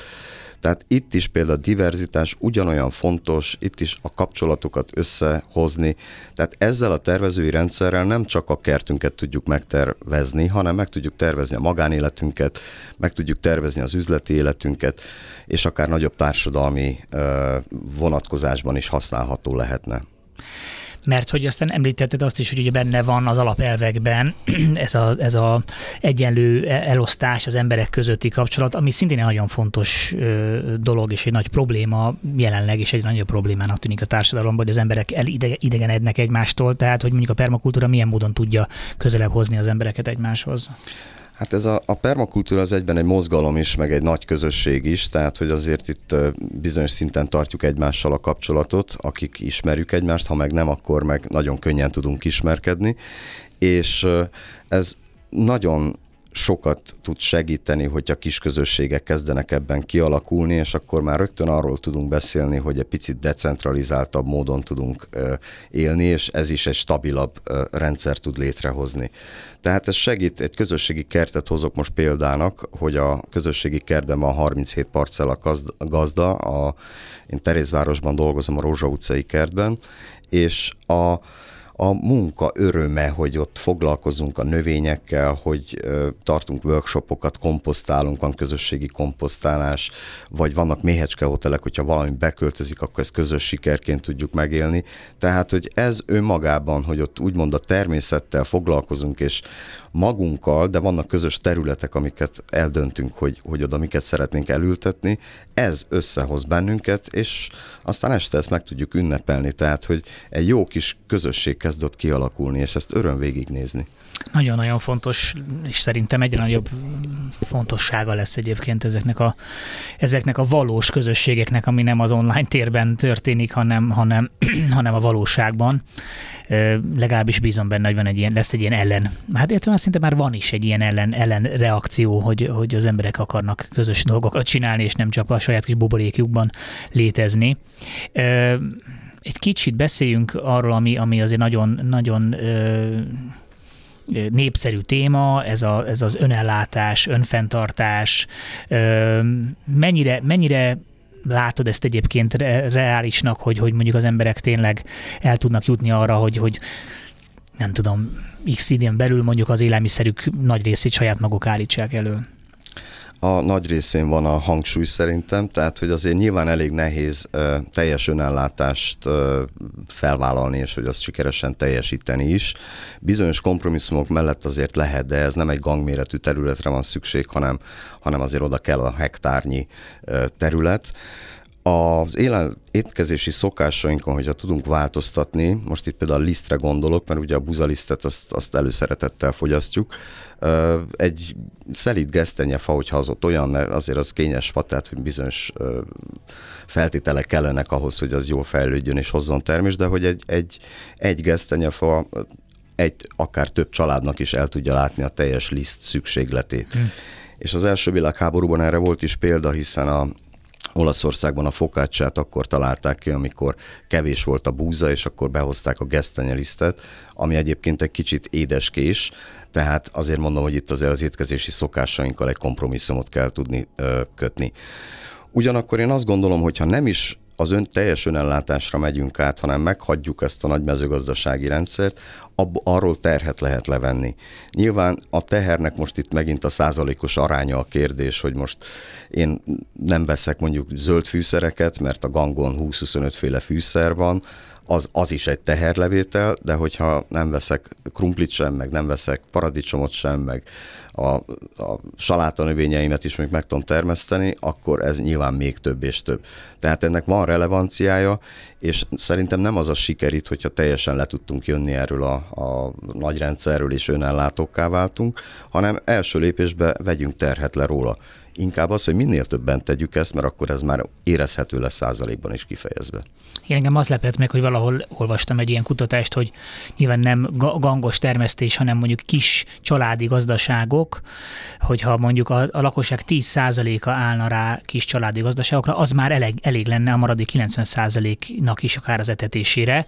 Lehet, hogy nem pont ugyanolyan feltételekkel, mint most a nagyipari, mert azért az nagyon fontos, amit te is mondtál, hogy azért itt ez nem kompromisszum nélküli, tehát hogy azért az is a baj, hogy nagyon el lettünk kapatva az élelmiszerünket, tehát nagyon olcsón akarunk mindig mindent. Lehetőleg sokkal több, nagyobb mennyiségben, mint amire egyébként szükségünk van, tehát eleve az emberek ugye nagyon nagy százalékát dobják ki az élelmiszerüknek, és már hozzászoktunk, hogy egész évben bármit lehet kapni, tehát hogy ez nyilván ez, ez, ez, azért ez is egy fontos dolog, hogy nagy valószínűséggel a bőségkora az már egy mögöttünk van, és muszáj lesz egy kicsit visszavenni az arcunkból, de hogy ez nem jelenti azt, hogy feltétlenül éheznünk kell, csak hát lehet, hogy egy kicsit jobban oda kéne figyelni a dolgokra. És ennek nézni az előnyét. Tehát, hogy én azt gondolom, hogy ha a pici kompromisszumot teszünk, és tényleg hát a, tehát a pazarlást, ha nézzük, akkor onnan bőven van, mit, valamiből visszavegyünk, és élelmiszert ugye nem dobunk ki legfeljebb, akkor már komp, komposztáljuk le, de hogy a, az előnye az az talán, hogy abszolút egészséges élelmiszereket tudunk megtermeszteni, meg annak az öröme. Tehát, hogyha egy kajla uborkát, vagy nem tudom, tökfélét eszünk valamit, vagy paradicsomot, és az nem olyan, mint a, ahogy meghatározták, hogy annak milyen szabványméretekkel legyen, sokkal jobban fog esni, hiszen sokkal finomabb és sokkal egészségesebb lesz az a növény, vagy az a gyümölcs, amit a saját kertünkből szedünk le. Hát meg nem, tehát igen, ízre se lehet összehasonlítani, de azért az, hogy, hogy akkor ott tudjuk, hogy az tényleg abban az van benne, aminek benne kell lenni, mert azért elképesztő mennyiségű mindenféle vegyszer maradványokat találhatunk a nagyipari zöldség előállításban, és ugye az, hogy te magad állítod elő, az, az azt jelenti, hogy, hogy, hogy abban tudod, hogy mi van benne. Pont ezért sosem értettem azokat, akik nekiállnak saját maguk mondjuk termeszteni paradicsomot, és ugyanúgy lepermetezik valamilyen vegyszerrel, de akkor minek? Hát akkor viszont tényleg nincs értetek vedd meg akkor valamelyik ez szupermarketbe, és, és kész. Tehát, hogy ennek tényleg ez a, ez a, ez a fontos része, hogy akkor azt viszont azt, azt, azt vegyszerek nélkül csináljuk. Pontosan így van. Nemrég olvastam egy tanulmányt, egy német tanulmányt, amiben azt, azt olvastam, hogy mennyiszer permetezik le azt a gyümölcsöt, amit mi az egészség jelképének nevezünk, azaz az almát. Igen. Mondasz egy számot esetleg hát, már? Én, én egyszer hallottam az Ernő barátomtól, hogy nem ő, hanem a szomszédságában valaki 17-szer permetezte le az almát egy szezon alatt. Ez 37 volt. Hát tehát... borzasztó, tehát, hogy, és ezeket el lehet kerülni. Pont azzal tudjuk elkerülni, attól tudjuk stabilá tenni, mert most fölmerülhet a kérdés a hallgatókban is, hogy igen, igen, de akkor mennyi az esélye, hogy meg is marad hogyha nagyon diverzen tesszük ezt, és nagyon odafigyelünk, hogy minden a maga helyére kerüljön, megadjuk neki azt a feltételeket, amire szüksége van, akkor az tud működni. És aztán persze vannak kivételek, van fagykár, lehetnek kudarcaink nyilván, de hogyha sok mindenünk van, ezt mondtuk az előbb is, akkor az egyik ki is esik, az összes többi, az meg fog maradni. Én ez az, amit szerintem nem feltétlenül látnak át a, a biológiai vagy ökológiai termesztésnél, hogy, hogy, hogy ez nem jelenti azt, akármit csinálsz, mindenféle szered, meg megoldásod van, ez nem jelent százszázalékos védelmet, de megjegyzem, a vegyszer sem jelent messze százszázalékos védelmet, mert általában az, hogy valamit lepermetezel, akkor az a probléma az csak tolódik át valami másra, tehát hogy az csak így eltolod egy ilyen tüneti kezeléssel de hogy, de hogy igen, hogy az van, hogy akkor azt mondod, jó, hát ez belefér, akkor ezt most buktam, de van még tíz másik dolog. A másik pedig az, hogy ez nem egyik pillanatról a másikra történő dolog, tehát hogy ezzel is találkozom, hogy jaj, hát de hát ajánlottad, hogy akkor ezt meg ezt használjam, és ezért, és akkor ne, ne használjam MS, de hát most, most, most meg csupa tetű, és mondom, hát ez sajnos, ez, tehát hogy ez nem, ez nem így működik, hogy akkor abba hagyom, ez ugyanaz, mint hogyha valaki, nem tudom, évekig nem tudom, kokainon él, és aztán egyszer csak lejön, nem lesz kicsattanóan egészséges rákövetkező hónap abban valószínűleg kifejezetten rossz bőrben lesz egy darabig, míg aztán utána újra, újra helyre tud állni. Tehát hogy ez egy hosszú átállási folyamat, és pont nyilván ezért elég nehéz a nagy ipari gazdaságoktól egyébként elvárni ezt a váltást, mert ők nem feltétlenül engedhetnek meg maguknak egy, egy, egy ilyen átmenetet. Nem tudom, te, te mennyire látod, hogy mennyire van esély arra, hogy mondjuk nem is feltétlenül a permakultúra, mert az már azért egy eléggé erősen zöld irányzat, de mondjuk egy, egy, egy jóval ökológikusabb szemlélet szerinted mennyire esélyes, hogy mondjuk tényleg teret tud hódítani a mező, nagyipari mezőgazdaságban? Hát jó a kérdés. Én egyelőre sajnos a rossz példákat látom. Törekvések vannak, meg mondjuk itt a beporzó rovaroknak bizonyos maggyártók látom, hogy, vagy magforgalmazókat látok, hogy, hogy ilyen mélegelőket tesznek oda a monokulturális termesztés mellé, tehát a szántóföldek mellé. Ezek már lépések, csak itt az a probléma, hogy a nagy mezőgazdasági rendszerrel, hogy kezdődik ott az ekével a probléma, amikor ugye a mélyebb szintű talajban ott olyan élővilág van, hát a talaj az él, azt, azt tudjuk. Hát mi e- tudjuk, nem biztos, hogy mindenki, mindenki más is osztja, de igen. Egy maroknyi talajban annyi élőlény van, hogyha az egészséges, mint ahány ember él a Földön, azaz milliárdnyi. Ezek baktériumok, gombák, amik rendkívül fontos mikroorganizmusok ahhoz, hogy nekünk egészséges élelmiszerünk legyen, és minél több az élővilág, annál egészségesebb az az élelmiszer. Na most az EKE az azt csinálja, hogy vannak ugye itt anaerob meg aerob feltételek mellett élő ilyen uh, mikróbák. Az anaerobok, ahova az oxigén, az, a, az, az fogja őket meggyilkolni, míg hogyha az aerobokat nézzük, amik a felsőbb szinten élnek, őket meg a... Meg megfulladnak. Ők meg megfulladnak, pontosan. És az EKE pont ezt teszi. És miután ezt teszi, utána kell a műtrágya, hogy ha már nem él a talaj, akkor legyen benne valami, amitől majd legyen tápanyag és akkor jönnek a permetezések, hiszen monokultúrában gondolkodunk. Nyilván ez a hatékony, tehát hogy nagyon nehéz jobbat mondani. Úgyhogy én a nagy mezőgazdasági rendszerben őszintén szóval nem hiszek, hogy ez, ez markáns változásokon tudna keresztül menni. Sokkal inkább abban reménykedem és, és igyekszem hinni, hogy minél több kis közösség kialakul, és akkor ott jönnek olyan élelmiszerbiztonsági lépések, amik el tudják látni a környezetünket. Tehát, hogy én is a gangon kívül igyekszem a lehető legtöbb élelmiszert azt ilyen közösségi kosarakból beszerezni, és tudom, hogy honnan veszem, ezek is ökológikus szemléletű, hanem is permakultúra által tervezett területek, de ez már ilyen szinten mindegy is, az, az élelmiszer az egészséges, és nem a nagy rendszertől vettem. Nyomjunk egy zenét. Mi, mi, mi, mi légyen az, Robi? Te vagy ma, te vagy ma a DJ Maestro. Nightmare Zombex, köszönöm szépen a lehetőséget, hogy most válogathatok, bár egy picit így viszonyul egyébként, ugye én az állandó laikus megtestesítője vagyok itt, és Ugye a mi mottónk az az, hogy már túl késő van ahhoz, hogy ne legyünk optimisták, és nagyon megragadt itt bennem ez, amit az EKE által elpusztított termőföldekről mondtatok, hogy van -e ennek valamilyen olyan lehetősége, hogy ezt a nagyüzemi elpusztított, szétekézett földet valahogy újra életre hívni, és úgy, úgy újra formálni, hogy aztán az működjön ebben a fajta nézőpontban, és ne ne ez az elpusztult. Ugye volt uh, sajnos egy, egy hónapja ez a jelenség, amikor ugye a pálya mellett átfújta a szél a, a, a, termőföldet. a, a termőföldet. Hát ez, ez pontosan erről beszéltek, tehát hogy ez az a jelenség, hogy ennyire elpusztul, hogy, hogy, hogy van valamilyen módja, hogy ilyen csúnya szóval mondva nagyipari mennyiségben ezt vissza lehessen fordítani? Van módja, a, a nagyipari az, az azért kritikus, tehát hogy idő kell hozzá, és nincs annyi idő, tehát hogy nem tudjuk azt mondani, hogy na most akkor két-három évig ne legyen termesztés. Hát valaki, igen, valakinek ezt nyilván egyrészt ki kéne fizetni a gazdának, hogy ő azt mondja, mert azt mondja, hogy jó, hát pihentesse a gazda, mert egyébként helyreáll az a terület, igen, hogy egy, egy-két év, meg megfelelő szerves anyag utánpótlással, csak hát a gazda meg azt mondja, hogy oké, de hát én meg közben fölkopik az állam. Ez az egyik, de a gazda után meg ott vagyunk mi a fogyasztók, tehát hogy akkor meg az, bemegyünk a boltba, Igen. és azt mondják, hogy most bocs, három évig szünetel a, a kaja eladás, hiszen most éppen javítjuk a talajainkat. Igen, de gondolom, egyébként szóljatok rám, hogyha nem jól gondolom, de hogy ezt valamilyen lépcsőzetes formában ezt nem lehet megcsinálni, hogy oké, okay, valamilyen szinten akkor vissza kell venni abból a mennyiségből, amit használunk ebből, de hogy azért szépen lépcsősen talán valahogy újra lehet ezt éleszteni, ezt a dolgot. Ez egy nagyon jó gondolat, azt, azt hiszem, hogy így, és ezt is komplexitásában érdemes nézni, mert itt behoznám akkor a vízgazdálkodás témáját is, hogy a folyóinkkal mit csináltunk, tehát hogy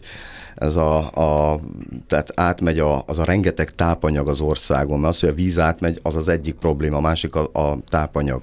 Ugye Meg volt hát jön be a műanyag palack, ugye a múlt heti adásunkra visszautalva egy kicsit. Így igen, van. Nem pont, a, nem pont, igen, nem pont az a jó, azt nem azt, azt, nem azt akarjuk. A kérdés komplex. E, egy szóval lehetne működ, tehát működik a dolog, tehát létre lehet hozni újra talajt, élő talajt, ahogy ezt nevezzük, ez a televény, amikor tele van szerves anyaggal, tele van élettel az a talaj, létre lehet hozni, sok erőfeszítés és évek kérdése. A televényt az, ami, én úgy szoktam ezt mondani, hogy null kilométeres föld, hogy mindenki értse, az, az, az egy év alatt a mélymúlcsos technológiával, amit a Gyula Iván professzor úr például művel, azt másfél centiméternyi televényt tud ő létrehozni, ez a null kilométeres talajunk. Tehát, Tehát akkor, akkor az abszolút pozitivitás, hogy van, vannak már erre vonatkozóan próbálkozások? Vannak, igen, így van, sőt, sikerek is ebben. Ő ezt nagyon sok ideje űzi, és vannak olyan példák is, hogy a sivatagot is újra zöldítik.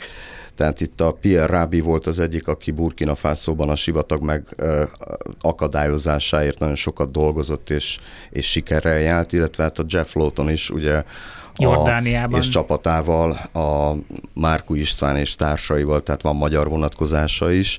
Ők Jordániában a, a Green in the Desert programban vannak, ahol szintén sikerrel járnak, amennyire lehet követni ezt így messzire. Tehát akkor lehet azt mondani, hogy abszolút élharcosak a magyarok ebben is. Ebben a Van egyébként egy, egy, egy, egy elég erős affinitás. Nyilván egy mezőgazdasági ország vagyunk, de egyébként pont ebből kifolyólag egyébként kicsit nehezebben is veszi be szerintem az átlag magyar gyomra ezeket a idézőjelben mondom, hogy újítások, mert igazából itt ezek olyan dolgok, amiket már nagyon régóta lehet tudni. Inkább az az újítás, amit az ipari mezőgazdaság, amit mondjuk 50-60 éve művelünk előtte, előtte ez nem volt, mert előtte is volt igaz eke, de egyrészt nem, nem tudom, 10-15 tonnás gépekkel csinálták, másrészt meg akkor igenis volt vetésforgó, meg pihentették a legjobb. Tehát, tehát tudták ezt a régiek, hogy nem szabad túl kizsákmánya, kizsigerelni a földet. Csak most az van, hogy jó, hát tök mindegy, kiszórom a műtrágyát, azt majd úgy is nő rajta, csak azért ez is úgy tűnik, hogy azért nem feltétlenül van így. Tehát egy, egy, egy pont után már nem tudsz neki több műtrágyát adni, nem fog egyszerűen teremni. Pontosan picit esetleg kanyarodjunk vissza a, a ganghoz, mert így magá, magára hagytuk még, még, és hát, hogyha van valaki, akinek felkeltettük az érdeklődését, és mondjuk tényleg csak egy gangja vagy egy kis erkéje van, hogy mennyire bonyolult, ha valaki ott kezdene el ö, kertészkedni, mit javasolnám mondjuk első lépésként, hogyan kezdjen ebbe az egészbe bele? Azt hiszem, hogy én azt tettem először, hogy a saját szükségleteinket felmértük. Tehát ugye először az, az, arra jó tükröt kapni, hogy, hogy egyáltalán az ember mit is eszik, és abból mennyit. És Hát minimum a gyógy- és fűszernövényeket meg lehet próbálni mindenkinek. Én mindenkit bíztatok arra, hogy bátorkodjon kísérletezni. Érdemes megfigyelni azt a kis területet, balkont, erkét, hogy, hogy hogy mikor süt oda be a nap, mennyi ideig süt, akkor ehhez képest válogassuk meg a növényeinket, szeles-e vagy nem szeles a, a terület, mennyire éri tűzőnap, mennyire párás, stb. Tehát, hogy először is egy picit figyeljük meg azt, hogy hol is vagyunk. Aztán ami egy praktikus tanács, hogy mélyebb taral, talajtárolókat próbáljunk használni. Boltban kapható klasszikus virágládák, azok ilyen 17 centi mélyek, az, az kevés mondjuk egy paradicsomhoz, a paradicsom 25 centinél kezdődik, de ha ilyenünk van, azt se kell kidobnunk még a szelektív hulladékgyűjtőbe se, hiszen akkor egy cserepet, egy műanyag cserepet elvágjuk, levágjuk az alját, megfordítjuk, rátesszük a talajra, és feltöltjük talaj, és mindjárt mint kétszer akkor lesz a hmm. mélysége a talajnak. Tehát ezek ilyen apró pici praktikák, a másik, amit javasolnék, hogy sokfélét ültessen, tehát egy ilyen kis virágládába, ha tudom, hogy a paradicsom rendkívül népszerű, mindenki szereti, viszont ültessünk mellé bazsalikomot, tegyünk oda sarkantyukát, büdöskét, vagy bársonyvirágot, ahogy ugyanaz a növény, ugye, ahogy ismerjük. Tehát, hogy minél, fokhagymát. fokhagymát, minél többféle növényt próbáljunk egy kis helyen. Most nyilván a tökfélék azok karógyökerű, hosszú karógyökerűek, mélygyökerűek, tehát nálam az uborka az egészen szépen produkálta magát, de az, az ilyen 54 centi mély magaságyást készítettem, ezt úgy nevezik, hogy Viking Bed, és nem a skandinávokra, hanem a Vikre érdemes itt gondolni dupla vével. Ez egy rendkívül vízbiztos ágyás, egy magas ágyás, a konténerkertészet legvízbiztonságosabb ágyasa. Ez egy, víztár, ez egy víz, saját víztározóval rendelkező virágláda tulajdonképpen, pontosan, ugye? Pontosan így van, és úgy építjük meg, hogy az alsó 25%-át az tófóliával, ez a legvékonyabb tófóliával, nagy óvatossággal kibéleljük, és Igen, akkor, mert az, kilukad, akkor, az... akkor annak annyi, Igen.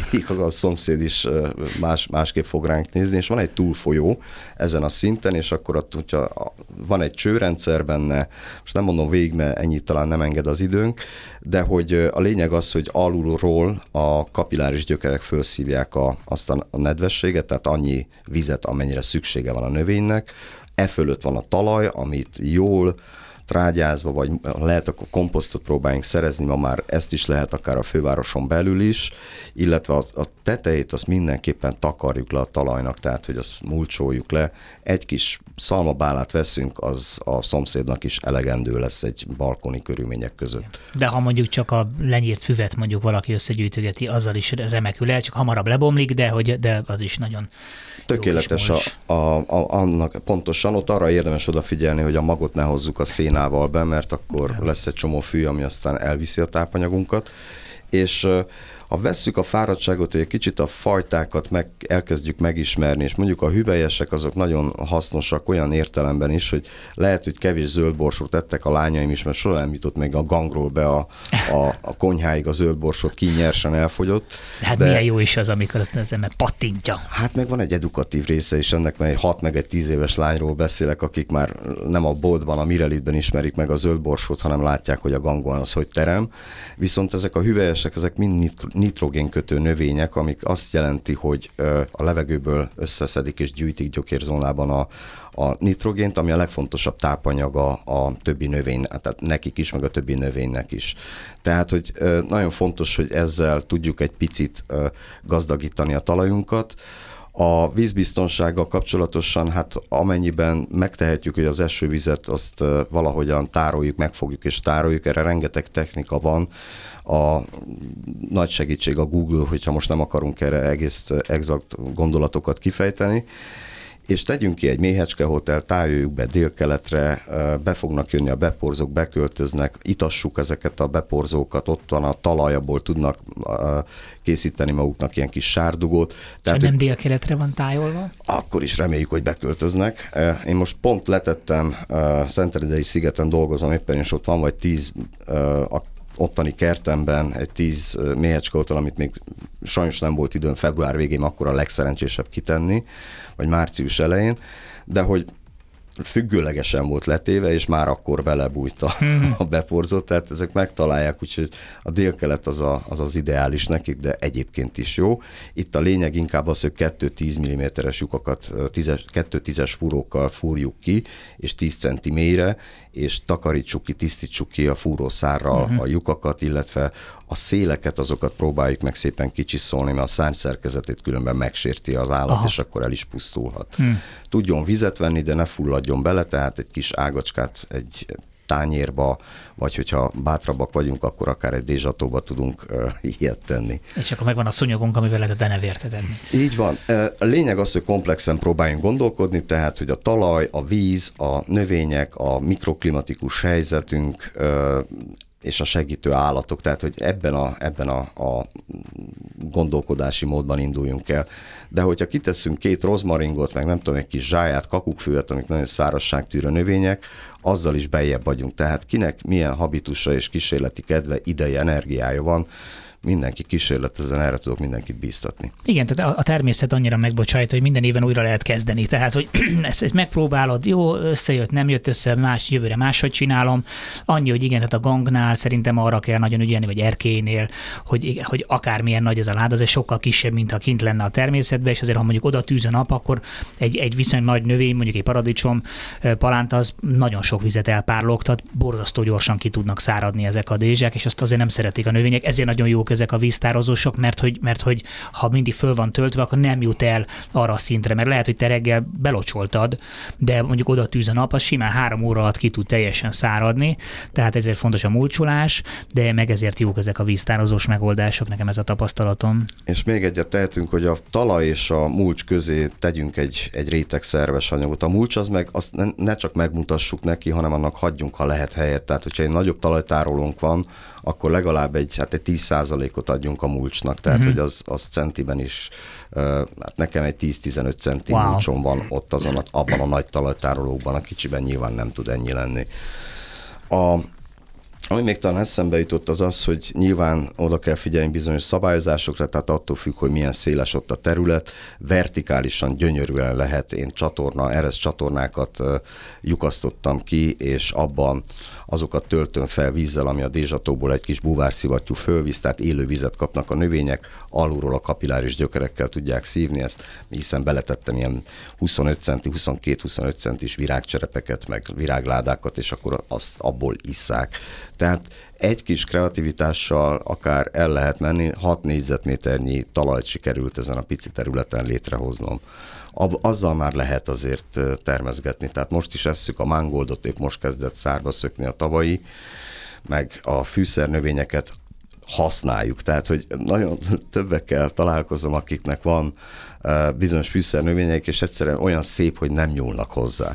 Tehát, hogy még szebb lesz, hogyha hozzá nyúlnak, bátran lehet vágni őket, Az, az, az, az egy aranyszabály van, hogy 30%-nál soha ne vegyünk el többet a növénytől, mint mint 30 százalék, de hogy még szebb lesz, dúsabb lesz, életre valóbb lesz, és nem fog felmagzani. Tehát, hogy Meg azok a friss hajtások, azok a legfinomabbak. Így van, tehát nyugodtan nyírjuk, tehát, hogy, mert nagyon sokan így féltve őrzik a kis mentájukat, és közben meg a menta, aztán az még a szomszédba is át fog menni, hogyha elkezdünk vele egy picit így gondoskodni. Igen, a, ment, a mentára külön fölhívnám a figyelmet, hogy ha valaki mentában gondolkodik, azért azt érdemes egy külön ládába tenni, mert egy idő után úgyis csak menta lesz abban a ládában. És nem csak abban, hanem a mellette lévőben is, mert gyönyörűen át tud menni a menta, úgyhogy volt már nálam, rá, volt nálam már van rá példa, de. sőt a petrezselyem is elszórta magjait, és Nálam most egy évet volt ott egy lakásfelújítás mellettünk, és nem sokat foglalkoztam a ganga, hagytam egy picit, hogy vaduljon. Rengeteg évelő növény is van benne, az epertől a málnán át a nem tudom, 20 féle vagy 10 féle évelő gyógyfűszernövényig, és azt tapasztalom, hogy, hogy olyan helyeken jelennek meg a növények, ahol biztosan nem ültettem én oda. Tehát, hogy a citromfű is, a petrezselyem is, a, és a, hát a menta az a, az a tipikus, igen. Ja, hát a természet az, az, az hódítja vissza a maga területét, tehát hogy ez tényleg egy, egy ha eltűnnénk egy pár év alatt, itt megint mindenhol erdő lenne. Tehát ez, ez, ez megint csak visszakanyarodva a, a permakultúrának ugye az egész kiindulásához, hogy a természet az erdő állapotra törekszik vissza, és ezek a növények, amiket használ például, amiket ugye mi gaznak tekintünk, azok igazából pionír növények, az a feladatuk, hogy ezeket a parlagon hagyott területeket gyorsan azt a sebet, azt, be, azt benőjék. Tehát ez, amit nagyon sokszor el szoktam mondani, hogy nem akarod, hogy gazos legyen egy terület, akkor ne nyomláljál, meg, meg gyomírtozzál folyamatosan, hanem ül ültess oda minél több növényt legyen, az lefoglalva az a terület, és akkor nem fog úgy felgazosodni. Esetleg még ha vesszük a fáradtságot, és azzal is foglalkozunk, hogy vagy miért jelent meg az a gaz, mert ezek nagyon indikátor növények. Igen. Tehát ott van a, a, egy városi területen, itt a parkokba elindulunk sétálni, a pitypanggal biztosan találkozni fogunk, és az a kis karógyökerével lazítja azt a talajt. Tehát neki funkciója van. Amikor az a talaj elég laza lesz, akkor a pitypang el fog tűnni. Tehát, hogy ezeket, tehát ezeknek hasznuk van ezeknek a növényeknek. Nálam úgy, hogy a, ilyen külső alsó szinthez nem nyúltam hozzá, tele lett tyúkhúrral. Az is egy indikátor növény, hál' Istennek arra mutat rá, hogy jó, elég jó tápanyagdúsa a terület, és nagy csalán is megjelent, amit szintén nem én ültettem, az valami madár hozhatta, de hogy, hogy megfogant, az, az megint azt jelenti, hogy nitrogén dús a talajom. És még egy javaslat, aki esetleg belekezd, nagyon fontos, hogy a komposztálásról ne feledkezzem meg. A giliszta komposztálásról akár hosszabban is lehetne nyilván beszélni, de hogy nem kell tőlük félni, pár szabályt betartani, van egy pincénk, akkor le lehet vinni. Ha a párunk mondjuk nem nagyon akad ki tőle, akkor akár a hálószobába is betehetjük, hiszen ha jól csináljuk, akkor ez nem büdös. És a gilisztákot... Nincs is jobb helye egy gilisztát enyészetnek, mint a hálószoba. Igen.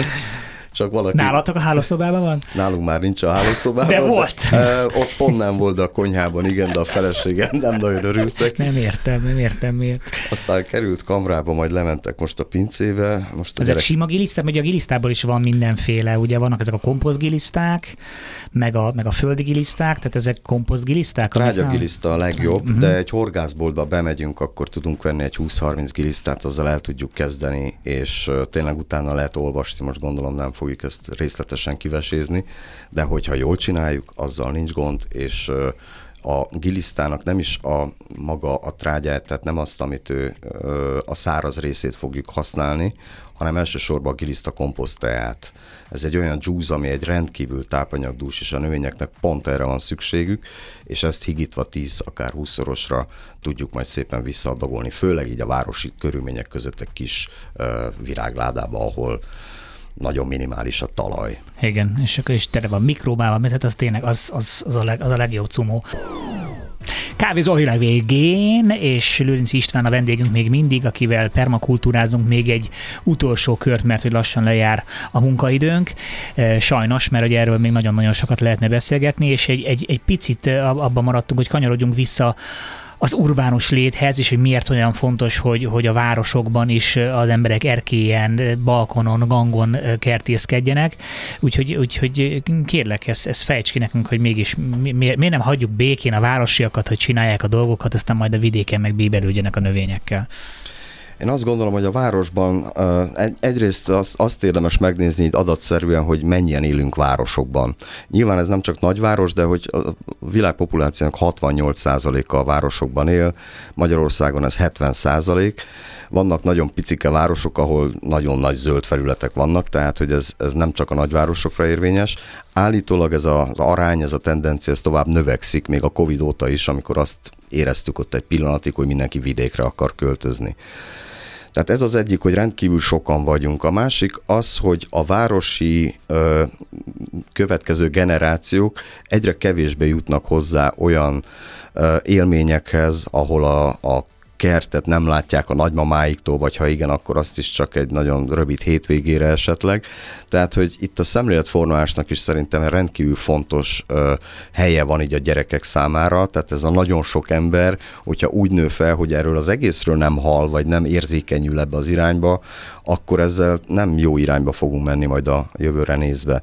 Pont ezért dolgozom két obodában is, a 9. kerületben, és mind a két obodánál az a cél, hogy a gyerekeknek egy kiskertet alkottunk, és hogy, de ilyen komplex módon, és az a célunk, hogy, hogy meséken keresztül egy kicsit ismerkedjenek. Mesét írtak az óvónők, és hátra mennek a kiskertbe, és akkor az ökológiai rendszert tanulják, most nagyon idézőjelbe tettem nyilván, tehát hogy próbálnak, ez a szó kis esik az óvónők száján természetesen, de hogy látják azt, hogy ott a Méhecske Hotel, oda beköltözik valaki, ott van, a kis, van egy pici kis kerti tavacskájuk, akkor van fűszerspirál, akkor megismerkednek a fűszerekkel, majd délután isznak belőle egy teát, tehát, hogy és, és gondoskodnak ezekről a növényekről. Tehát én azt gondolom, hogy ez a kettő minimum, és az, hogy sokan vagyunk ugye városokban, ha ezt nagyon sokan tennénk, akkor ebb a nagy mezőgazdasági rendszerről is tudnánk terhet levenni és a járulékos hozadékai, például, hogyha egy uborkát, vagy akár egy paradicsomot a falunkon bezöldítünk egy falat ezzel, ezekkel az ehető növényekkel, akkor nem fog átmelegedni az a fal olyan szinten kánikulában, mint ahogy egyébként. Nem kell használni annyira a klímát. A klímát nem használjuk, akkor az energiagazdálkodás is egy járulékos haszon. Ez hat a klímaváltozásra. Tehát ez egy óriási nagy összefüggő rendszer, és a városokban nem vettük el a területet, csak átalakítottuk, rengeteg esővizet lehet megfogni, rengeteget lehetne a falakat meg is zöldíteni. fogni. Pontosan. Mert hogy nagy lezúduló esők vannak, tehát az, azzal meg kéne kezdeni valamit, meg a szállítás is, tehát hogy igazából egy csomó élelmiszer, csomó zöldséget meg lehetne termelni akár a közért tetején is, és akkor nem az van, hogy egy teherautónak kell bejönnie, növel, növelve a dugót, megállni, föltartva a kocsisort, még, még kipakolnak, hanem mindent ott szépen helyben is meg lehetne egy csomó mindent termelni, és ezzel is le lehetne venni terhet a, a, a város lakók válláról. És a másik vonatkozás az a társadalmi vonatkozása szerintem kisközösségi, vagy a közösségi kertben élem azt meg, hogy, hogy ott az emberek elkezdtek egymással kapcsolódni, kölcsön adnak egymásnak olyan tárgyakat, amiket nem akarnak majd megvenni, tehát hogy ez is egy, egy jó hatás a fogyasztói szokásainkra. Tehát, hogy egy városi kis közösségeket létrehozni, az megint egy, annak a társadalmi vonatkozása is nagyon fontos. Ott elkezdünk együttműködni, ez mentálisan javít a helyzetünkön, le tudunk nyugodni ebbe a stresszes, nagyon impulzív városban, tehát, hogy ennek számos hozadéka van, nem csak az, hogy finom paradicsomot vagy egészséges paradicsomot fogyasztunk a végén. Hát nem véletlen, hogy az összes nagy nyugat-európai metropolis az, az afelé megy, hogy minél zöldebb legyen a, a, a város, tehát minél inkább a, a város zöldítését. Valaki mondta, hogy Berlinben olyan parkok vannak, hogy, hogy őzek rohangálnak, meg, meg, meg, meg mókus, tehát hogy nem gondolod, a sógonomék Münchenben élnek, és ott is olyan elképesztően nagy, nagy parkok vannak, tehát hogy muszáj. Mielőtt tényleg most, bocsánat, csak vissza-asszociálok, nem mehetsz el anélkül, hogy nem mondanád el neki, hogy mit tegyen azért, hogy a szarvasok ne egyék meg a Ja, igen. A, Ó, a köszi Robi, köszi Robi, igen. igen, légy szíves. Uh, erre van, köszönöm. Bo- bocsánat, csak nem, nem. visszatérő témához. Most, Maradok még szívesen, úgyhogy majd később De hát, ha másoknál is van szarvas probléma. Hát ugye azt mondjuk, hogy együttműködünk a természettel, akkor megpróbálunk gondoskodni azokról az állatokról, amiknek ott a környéken van az élőhelyük, hiszen azért lássuk be, hogy valamilyen szinten... Mi vagyunk a vendégek ott, nem? Betolakodtunk, igen. Tehát, hogy ezt mi úgy nevezzük, hogy vadfolyósó A vadfolyosó persze ahhoz kell is egy akkora terület, hogy a, az ember azt megtehesse, de hogy etetjük ezeket hát az állatokat. meg a szomszéd telkét, légy szíves, és hozzá létre vadfolyosót, röviden és tömören. Röviden és tömören az, de egyébként tényleg ha, ha nem, tehát ott a kerítés szélén, hogyha nem próbálsz nekik valami olyat adni, akkor tovább fogják enni a, a te terményedet, amit viszont rosszabbul jársz, mint hogy vagy, vagy bebunkerezed magad, mert három Igen. métert is átbírnak ugrani. A két literes kerítésen úgy léptek át, mint a, én a Hokedlin.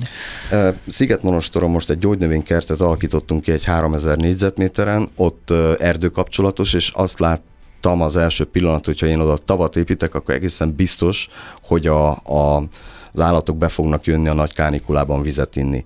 Rögtön úgy húztuk ki ennek a méregfogát, hogy a kerítés alatt egy picit átmentünk, és egy itatót is építettünk, egy tó, vagy egyelőre még csak a medre van kész, de az most idén el fog készülni. Tehát egy másik tavat is építettünk kimondottan az állatok itatására, és nem vicc, ő be fog jönni, tehát hogyha nem eteted valahol ott, ahol téged legkevésbé Persze. zavar, akkor, akkor be fog jönni.